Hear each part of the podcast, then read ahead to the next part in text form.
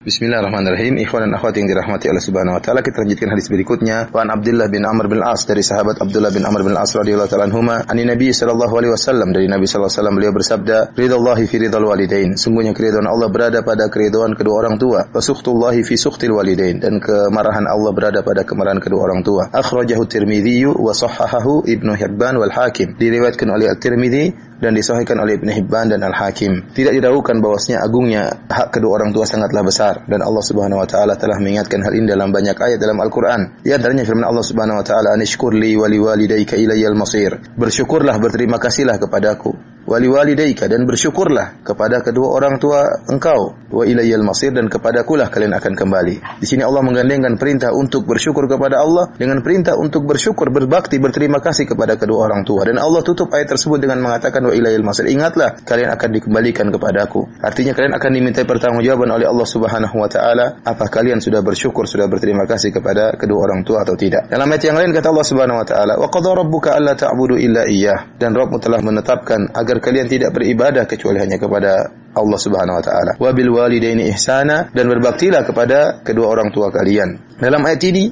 Allah menggandengkan antara hak tauhid Allah Subhanahu wa taala dengan hak berbakti kepada kedua orang tua. Yang ini menunjukkan agungnya hak berbakti kepada kedua orang tua. Dan barang siapa yang mengerti bahasa Arab, kalimat ihsanan adalah maf'ul mutlak yang didatangkan untuk penekanan. Seakan-akan takdirnya wa ahsinu bil walidaini ihsana yang artinya berbaktilah kepada kedua orang tua dengan sebakti-baktinya.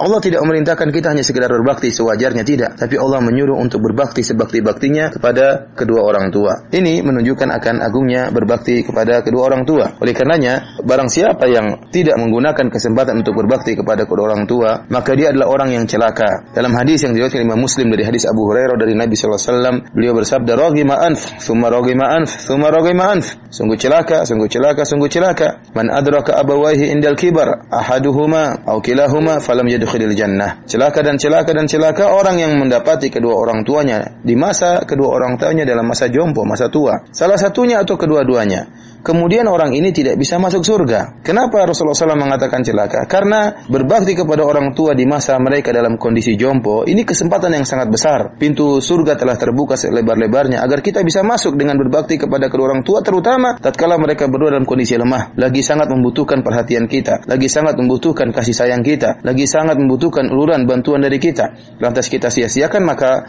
orang seperti ini orang yang tercela. Dia tidak menjadikan kesempatan ini untuk membuat dia masuk surga. Demikian juga dan dan hadis-hadis seperti ini sangatlah banyak. Namun para ikhwan dan akhwat yang dirahmati oleh Allah Subhanahu wa taala, bagaimanapun tidak boleh kita taat kepada orang tua dalam rangka bermaksiat kepada Allah Subhanahu wa taala. Kita hanya taat kepada kedua orang tua tatkala mereka berdua menyuruh kita kepada perkara yang ma'ruf. Oleh karenanya Allah ingatkan dalam Al-Qur'an wa in jahadaka ala an tusyrika bi ma laysa laka bihi ilm fala tuti'huma. Dan jika keduanya menyuruhmu untuk berbuat syirik kepadaku yang kau tidak punya ilmu tentangnya maka janganlah kau taati keduanya. Tetapi kata Allah Subhanahu wa taala setelah itu wasahibuhuma fid dunya ma'rufa. Akan tapi tetaplah pergaulilah mereka berdua dengan cara yang baik. Artinya ini ayat ini menunjukkan kewajiban berbakti kepada kedua orang tua bagaimanapun kondisi kedua orang tua. Perhatikan ayat ini. Lihat ayat ini menceritakan kedua orang tua sangat parah kondisinya. Kedua orang tua musyrik, bukan cuma musyrik, bahkan kedua orang tua menyuruh sang anak untuk berbuat syirik. Kedua orang tua bukan sekedar peminum khamar, bukan sekedar pembunuh, bukan sekedar pencuri, tetapi kedua orang tua melakukan kesyirikan di atas kesyirikan, bahkan memaksa anaknya untuk melakukan kesyirikan. Maka Allah mengatakan sang anak tidak boleh taat kepada kedua orang tua, tetapi sang anak tetap wajib untuk berbakti kepada kedua orang tuanya. Maka saya sering ditanya oleh para penanya yang menanyakan, "Ustadz, bagaimana jika orang tua saya ternyata mendolimi saya. Ternyata orang tua saya dulu tidak menafkahi saya. Bagaimana dengan ayah saya sejak kecil saya dan ibu saya ditinggalkan oleh ayah saya. Apakah saya tetap wajib wajib untuk berbakti? Jawabannya tetap wajib untuk berbakti. Bagaimanapun kondisi orang tua.